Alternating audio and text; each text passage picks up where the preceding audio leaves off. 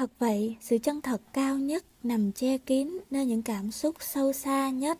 Mánh để tìm tới các cảm xúc đó, ta sẽ cho các con biết nếu các con muốn.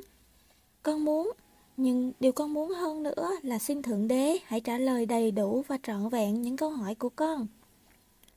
Ta cũng truyền thông bằng tư tưởng, tư tưởng và xúc cảm không như nhau, dù chúng có thể xảy ra cùng một lúc. Khi truyền thông bằng tư tưởng, ta hay dùng hình tượng và hình ảnh. Như vậy, tư tưởng là phương tiện hữu hiệu hơn ngôn ngữ trong việc truyền thông.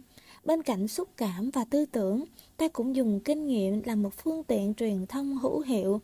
Sau cùng, khi xúc cảm, tư tưởng và kinh nghiệm đã tỏ ra vô hiệu, ta mới dùng đến ngôn từ. Ngôn từ truyền thông kém nhất vì dễ bị hiểu lầm và diễn dịch sai lầm. Tại sao lại như vậy?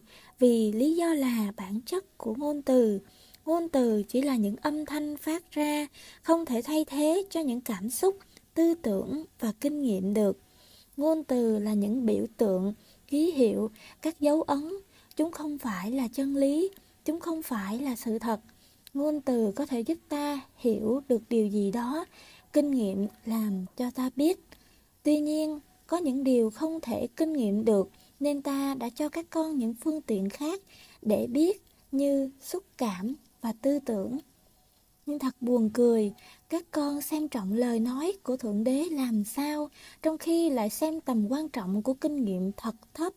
Sự thật là các con quá xem thường kinh nghiệm, đến nỗi mà khi các con kinh nghiệm, các con có về Thượng Đế là khác biệt so với điều các con đã được nghe về Thượng Đế các con lại tự động loại bỏ kinh nghiệm và cho rằng lời con nghe thấy là đúng, trong khi đáng lẽ phải ngược lại mới đúng.